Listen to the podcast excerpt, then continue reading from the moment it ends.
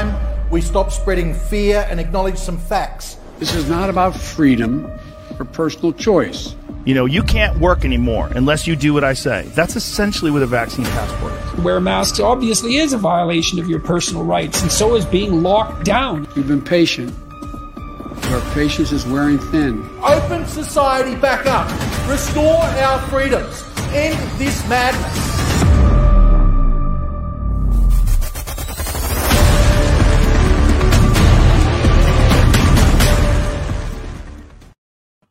Well, welcome back to a uh, very special edition of the Conservative One podcast. And today we're going to be talking about uh, three things which are going to impact upon your freedoms and your privacy. And that is uh, the pandemic treaty and the international health regulations that are associated with that treaty and with the World Health Organization. We're going to be talking about the digital identity agenda and also uh, the World Economic Forum's Great Reset agenda. And to talk us through all of those big issues is none other than the great Queensland Senator, Malcolm Roberts. Thanks very much for joining us, uh, Malcolm, for this episode of Conservative One. And uh, you're there in your, your car at the moment, as I understand, uh, uh, because you're, you're hot on the road doing uh, election campaigning like good senators and members of parliament should at the moment, uh, uh, telling people about these... Uh, coming in positions upon their freedom. Um, Malcolm, you've been across all of these issues, uh, the pandemic treaty, the digital identity agenda, and the World Economic Forum and their Great Reset agenda. But I want to kick off with the pandemic treaty and the international health regulations. Um, Malcolm, very briefly, can you tell us what is the treaty about and what are the international health regulation changes about? I'm so pleased you've listed them as two separate issues, distinct issues, because what the U N is doing is trying to hide the second one behind the cloak of the first one, George. And by the way, never have we seen the major parties, the Labor, Liberal, National parties, so quickly confirm a conspiracy theory as actually factual and true. Yeah, well, well now that you say that, can, can, let's just have a listen uh, very briefly to what you've just said there. Scott Morrison actually... did answer a question the other day, as did Anthony Albanese, although not uh, uh, not, um, sort of. not fully, sort of, yeah, one of the elbow answers we're used to. So let's have a listen to Scott Morrison, what he said about this pandemic treaty. The World Health Organization meets on May twenty-second, and on the agenda is a potential pandemic treaty which would allow the W H O to direct countries in how they control pandemics. Mm. Would you consider signing up to that and handing over any controls to the organisation? I have always been supportive right from the outset and was criticised heavily, I stress, heavily, mocked in fact by the Labor Party for saying the W H O should have those powers and those authorities to be able to go and deal with pandemic situations, because we all know what happened at the start of this pandemic. Uh, we, well, the problem is we don't know what happened at the start of this pandemic. And I was the one calling to ensure that we had an independent process to understand what happened so it couldn't be repeated. So I have been in the vanguard of those moves internationally to ensure that there is greater protection for world health, to ensure that uh, those world health authorities can come and understand what's going on and be able to assist countries to be able to prevent the spread and outbreak of major infectious diseases. Uh, now, we'll look at the text of all of that, but we have been amongst the countries that have been positive about these sorts of changes. Have to look closely at what the detail is in these things, as you always must. But the idea that countries can just say, no, you can't come in and have a look at a pandemic that's about to break out and actually affect the, the public health and the economy of the entire world, as we saw with this pandemic, then I think it's only sensible that that's an area of international cooperation um, that is very, very important. And I've been consistent on that. And remember, the Labor Party mocked me for saying that that was a good idea. Mm, interesting. You just uh, belled the cat there about um, uh, coming in and looking at what other countries are doing. That is uh, an erosion of sovereignty that's being proposed there. Uh, but let's hear Albo's non-answer, as you just called it, uh, Malcolm. Next week, the World Health Organization is meeting, and on the agenda is clearly the formulation of what's called a pandemic treaty, which will give the W H O greater control in how they dictate other countries manage pandemics. Would you sign up to such a treaty? Uh, what we have said is that uh, we need clearly to strengthen uh, the W H O and the way uh, that it operates. Part of our, one of our three pillars of uh, our foreign policy is our alliance with the United States, engagement in the region, and support for multilateral forums. Uh, today, one of the things that we're about as well, and today's announcement, is about uh, the response to the pandemic. That's why we're announcing today our support for medical manufacturing. Clearly, one of the lessons of the pandemic is that we weren't self-reliant enough. So would you sign up to that treaty? Would you? Mm, well, there you go. So you're right, Malcolm. The uh, the difference between a conspiracy theory and uh, reality is normally about six months these times, but uh, that was probably less than a week or a fortnight. But uh, anyway, go on. Days, it, yeah, yeah. Days. But look, look at the significance before we get on to the, the two issues at stake here. Look at the significance. I wrote them down. Scott Morrison said, no, you cannot say to a in foreign international body that you can't come and have a look at our country. That's complete That's right. rubbish. The Prime Minister is the head, he's not the head of state, but he's the head of our government. He should be telling foreign people whether or not they can come into this country. There's no doubt about that. He's saying you can't do that. He's ceding mm. his own authority on behalf of the Australian people without consulting us. And then, then Anthony Albanese said, we need to strengthen the World Health Organization and the way it operates. That is a crooked, corrupt, incompetent, dishonest organization that, that caused the pandemic. It caused the pandemic. It hid the pandemic. It, it lied about the pandemic. And by the way, it's not a pandemic because there'd be no pandemic of pandemic of death. That's their term. It's not my term. So they lied about it, suppressed it, and then terrified the world on it. They, they put in heinous uh, uh, restrictions and ways of operating that were completely faulty, completely mismanaged this virus. These people, Scott Morrison in particular, has completely mismanaged this virus. It is destroying our economy. It is destroying people's lives, crippling livelihoods, stealing livelihoods. This is no way to manage a, um, a, a virus. I, I've I'll leave it there. If you want me to ask how to manage a virus, I can tell you because I put forward seven seven strategies, and the chief medical officer of the federal government endorsed every one of them and said I had missed none. Mm-hmm. Now let's go back to the key question here.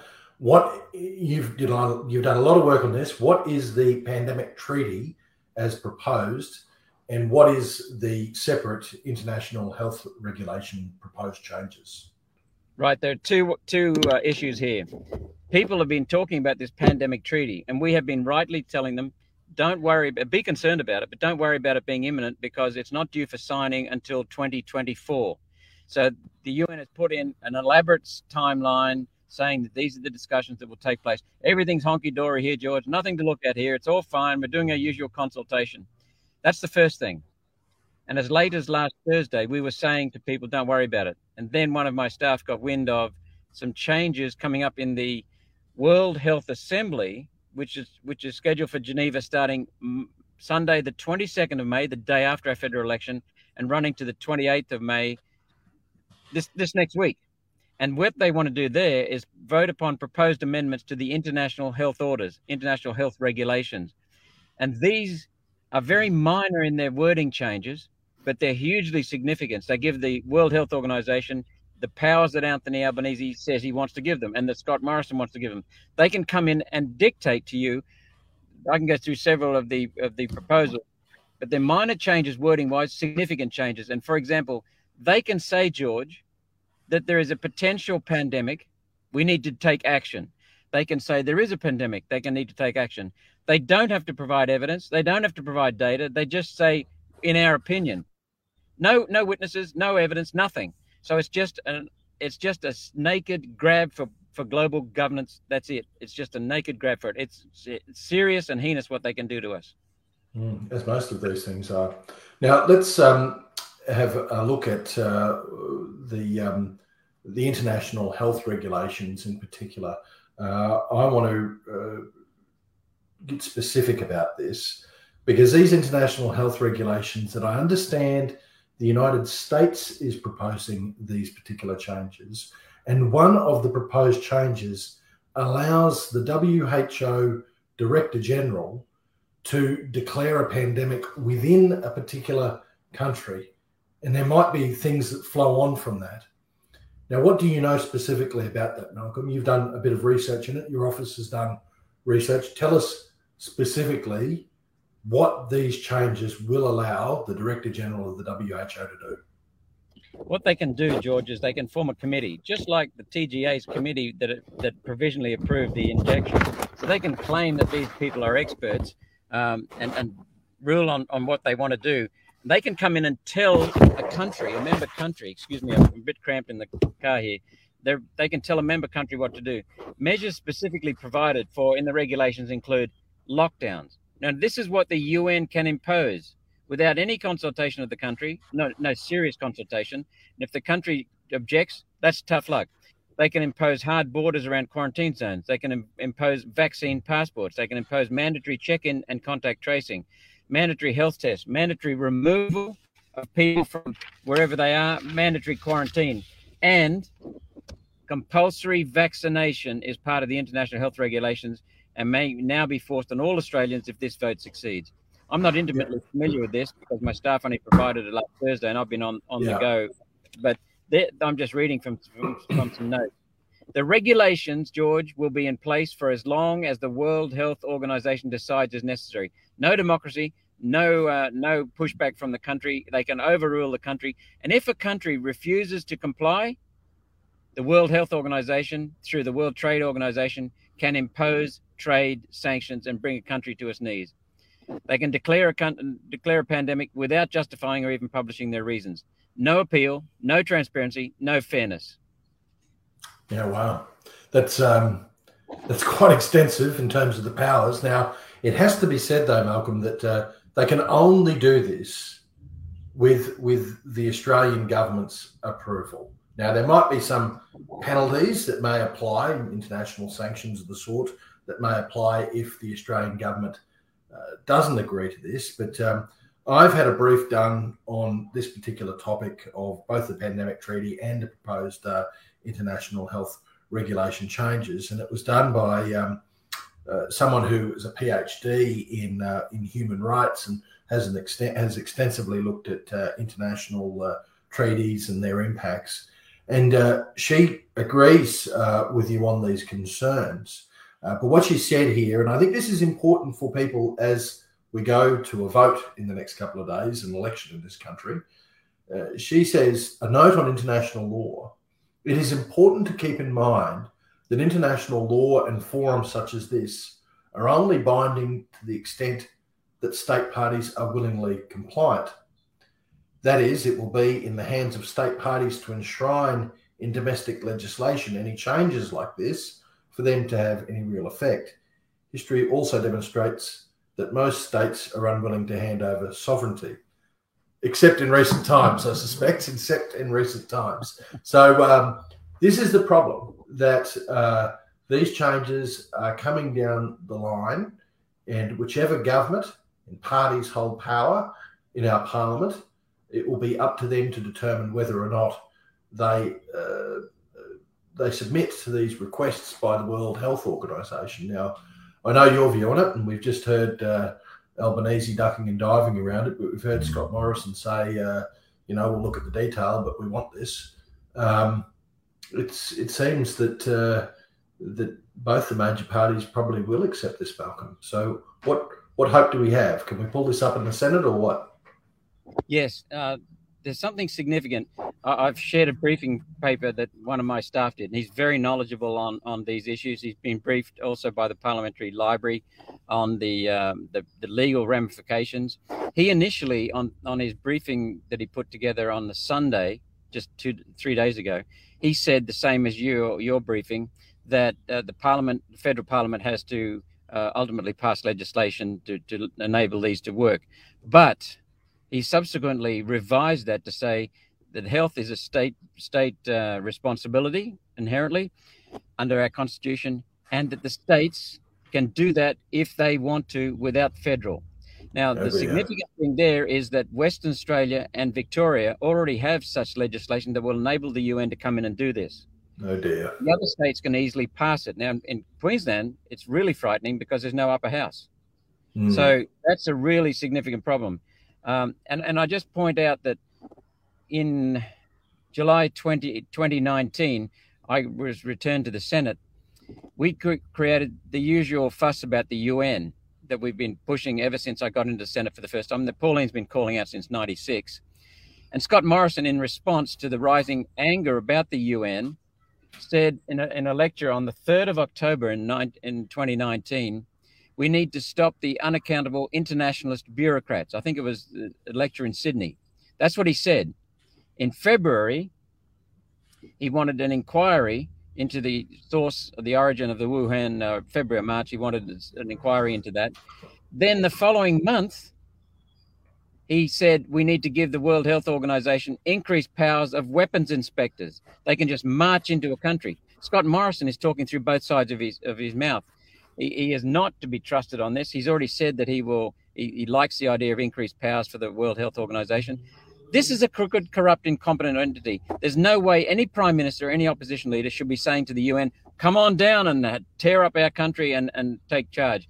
It's completely wrong, George, and, and, and we know that. And th th by the yeah. way, they've had a history of, since nineteen forty-four, of complying with U N dictates, mandates, protocols, declarations, treaties. Call them what you like. The Greens have pushed these policies in this country, and the Labor Party and Liberal Party have, have simply followed them and implemented them. They've signed agreements. They've not consulted the people. They've never once put these things to the to the election. Here we are, they're having the two leaders of the two major parties, the tired old parties, saying what they said in the clips that you just gave. Not once have they raised it as an issue for the people of Australia. Not once no, in an election it had, issue. It had to be asked of them. Now, now I'm going to zip to another issue that I think is just as important, that has not been discussed, has not been talked about, and I'm sure both major parties are going to initiate it if they're elected to office without any sort of uh, opposition in the Senate, and that is um, the digital identity agenda. Now, I know that uh, the government of the day, the Liberal National Coalition government, has uh, got an agenda, has legislated uh, or has drafted legislation uh, uh, that would bring in a digital identity system. And yet, Malcolm, as I keep saying to people, uh, no one's ever approached me as a member of parliament in my entire eleven years there, uh, walked into my office, uh, stopped me in the street, emailed me, phoned me and said, George, you know what? Um, I think all of my problems would be solved uh, if only we had a digital identity system. In fact, not even that high. No one's ever walked up to me and said, we need a digital identity system. No one. And um, I don't think anyone wakes up in the morning thinking, thinking this is a burning issue for us. And yet one's being prepared. Now, we know who does support one, uh, one Mister Klaus Schwab and the entire World Economic Forum, which is having more and more of a say in uh, domestic politics right around the world. So, um, Malcolm, can you uh, uh, give us some information on what you know about this coming digital identity agenda? Well, for a start, we know, George, uh, from research that two of my staff have done, they've done an extensive and thorough research, and they're both highly competent. They're both aware of the bigger agenda, so they know the, the context in which this is happening. They traced significant portions of the, um, the legislation and especially the explanatory memorandum to the World Economic Forum, and specifically to the World Economic Forum's Digital Transformation Program. They have They, they've seen that the, the, the legislation from the Morrison government, Morrison-Joyce government, has been copied and pasted in part from the World Economic Forum's Digital Transformation uh, Program. So what they're wanting to do, and then they wrap it up in, in the words, and I think you made fun of this last week, Trusted Digital Identity Bill. What they're saying about the Trusted Digital Identity Bill is they're saying that they'll be able to revamp all of our, it's just a simple little tidy up, George, so that we can trust our, our government departments and trust the data we have so that it's secure. We both know that the biggest leaks of data, the biggest loss, losses of security in data occur in Silicon Valley and governments. That's worldwide. And most of them are human errors. So what they're saying is complete rubbish. Um, what they want to do is they want to package up our data, and it'll be comprehensive data on just about everything um, to do with our lives, including what we say on Facebook and social media. Boy, you'll be in trouble. And, and so then what they want to do is they want to package it and sell our data to foreign company, any, com com any company, foreign com companies included, which means that our data will be in, in stored in places not within our, our legal jurisdiction. And yeah. so then, George, we can we can if we want our health data, we want access to my health data, I will have to pay for it. So that they'll give foreign corporations Crazy. the opportunity to control our data. And then yeah, that that's that's basically what they're doing. Yeah, well, look, it goes further than that, no, Malcolm, because um, they're, they're, I mean, we know that in the U K, for instance, they are currently talking about the idea of a digital programmable currency, which will no doubt be linked to a digital identity system. And in, you know, we can talk about communist China, of course, that's seemingly going to the extreme end uh, where they have a social credit system.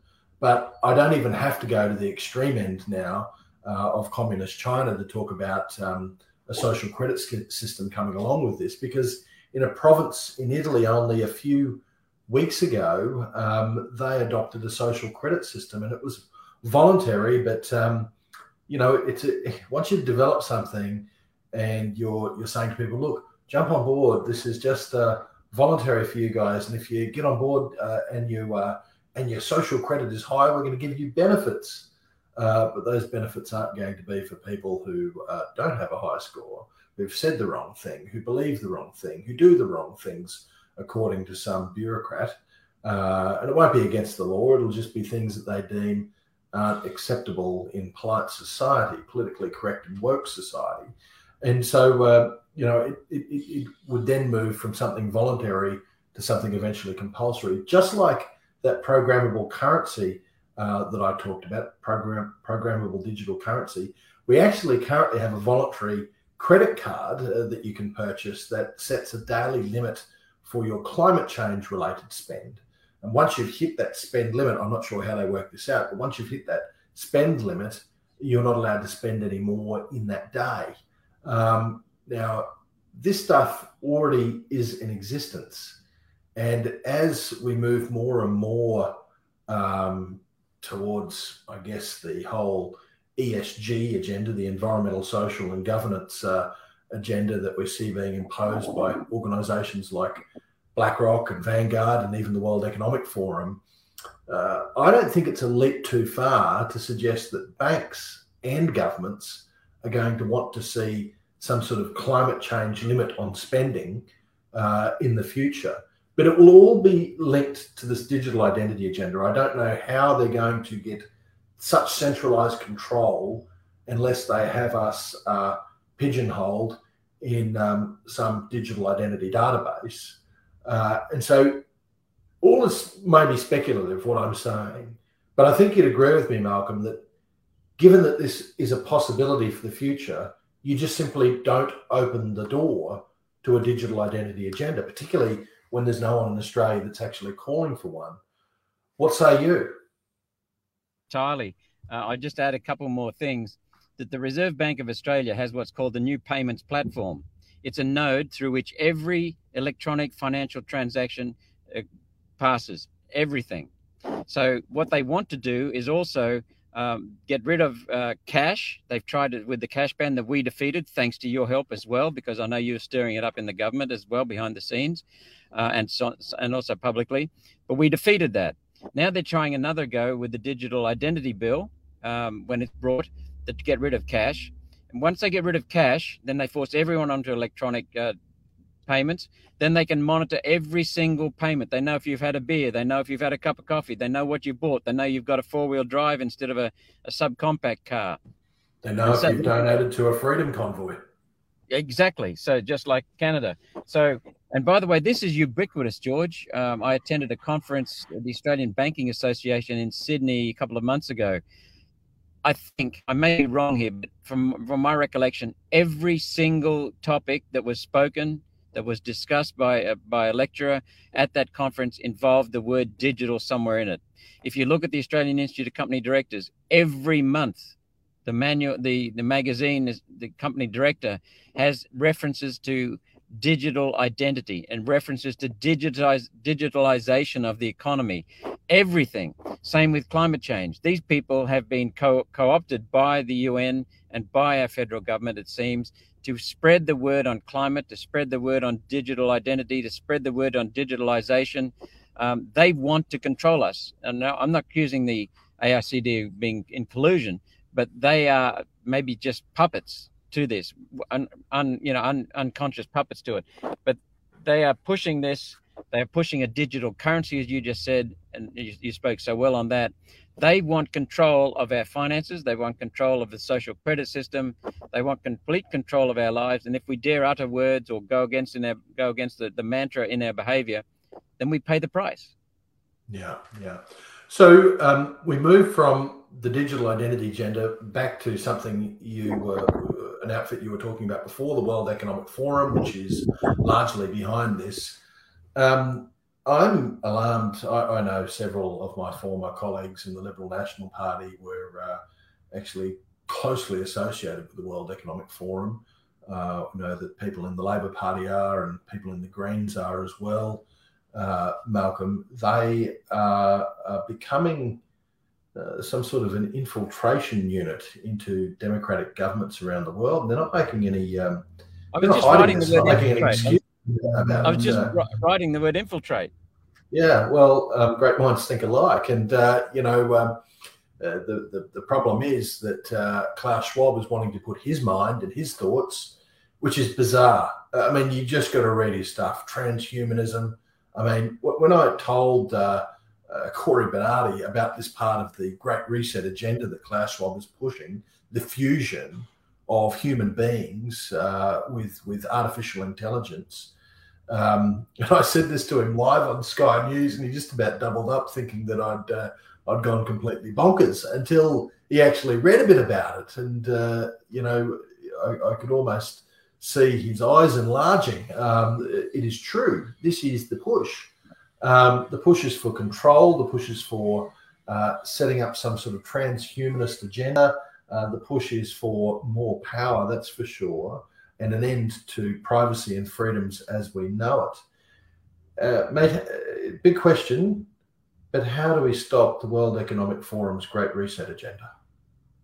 We, first of all, do what we're doing. We talk about it. You know, I, I speak at rallies, I speak at uh, community forums, and now I'm delighted to know that when I asked the question, who's heard of the digital identity, sometimes seventy percent of the people put their hand up. Now, admittedly, we're, we're preaching to the converted with some of these audiences, but at least thirty percent put their hands up. So we made those uh, videos about six months ago when we first blew the whistle on this, George, and, and you were chirping in the, in the House of Reps on it. Now, the people have been educated, and they're coming stronger and stronger to, to realize what's going on. I've got um, you know, dates of significant events that go back to nineteen forty-four, when we ceded control of some of our economy, Uh, to the I M F as part of an agreement in writing. In nineteen forty-four, the United Nations was formed. Ju- uh, Doctor Evatt was sent to represent Australia uh, at San Francisco at the formation of the United Nations.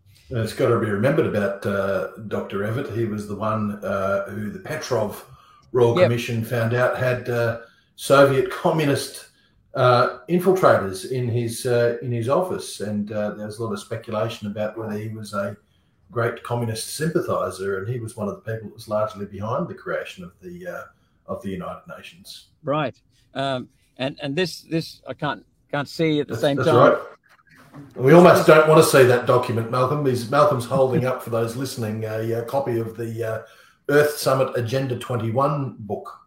Very interesting is, book, that one. This is the stuff that we were told doesn't exist. Then when they, and this is this is a, uh, this is in the Parliamentary Library if you want it, by the way, but we've got this copy.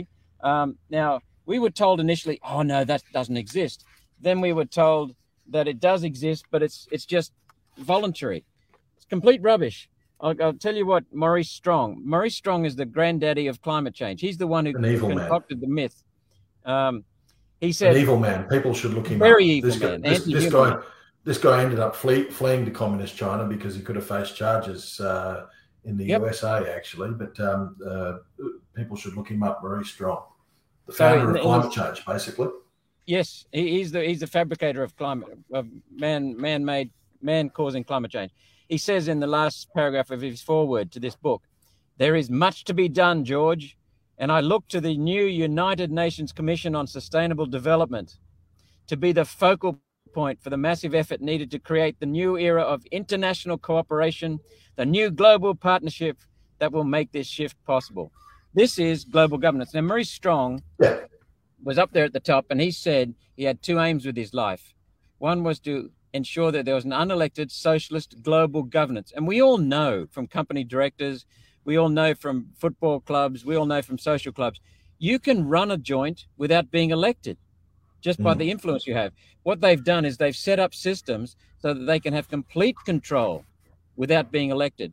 The second aim that Maurice Strong had, that he stated publicly, was to de-industrialize Western civilization. Get rid of everything around us yep. and send us back to the caves. They are anti-human. Get rid of the middle class. Yep. Yes.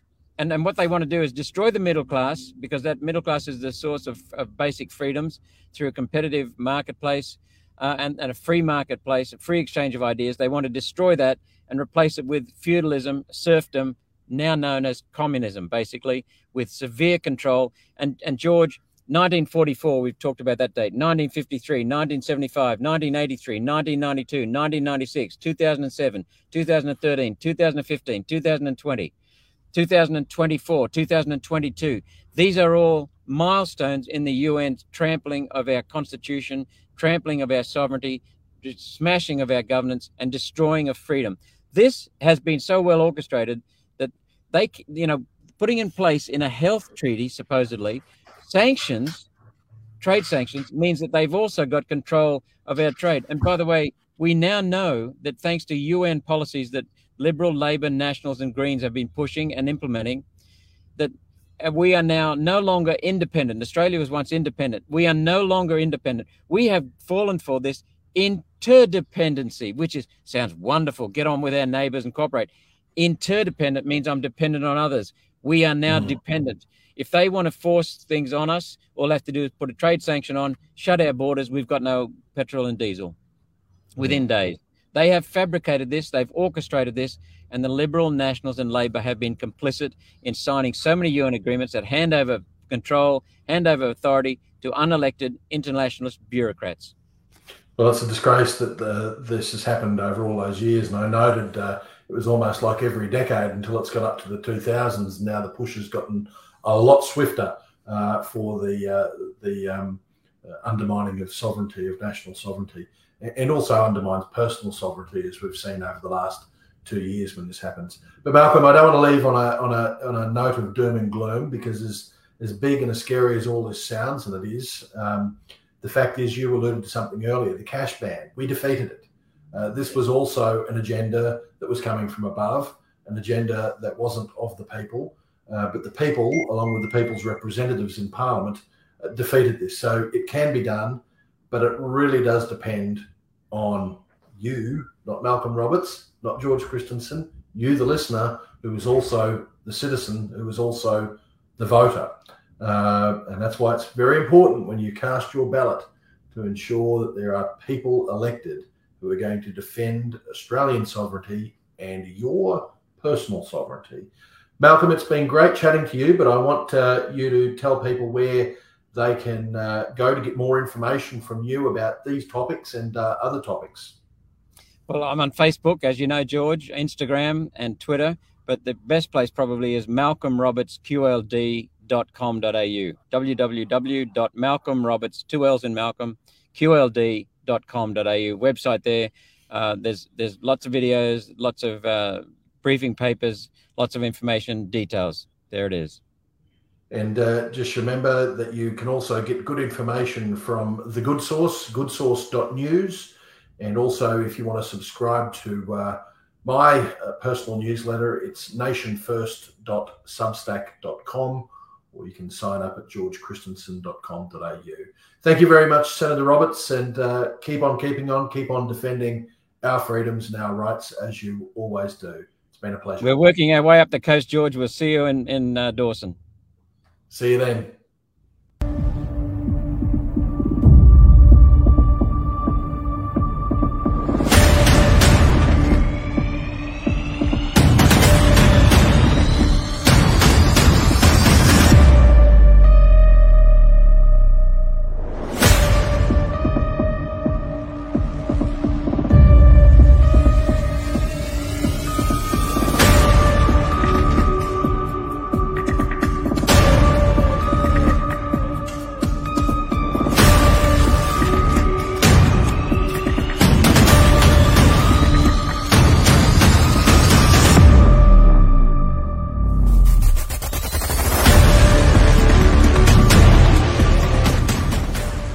criticised G. Christensen Mackay for Pauline Hanson's One Nation Party.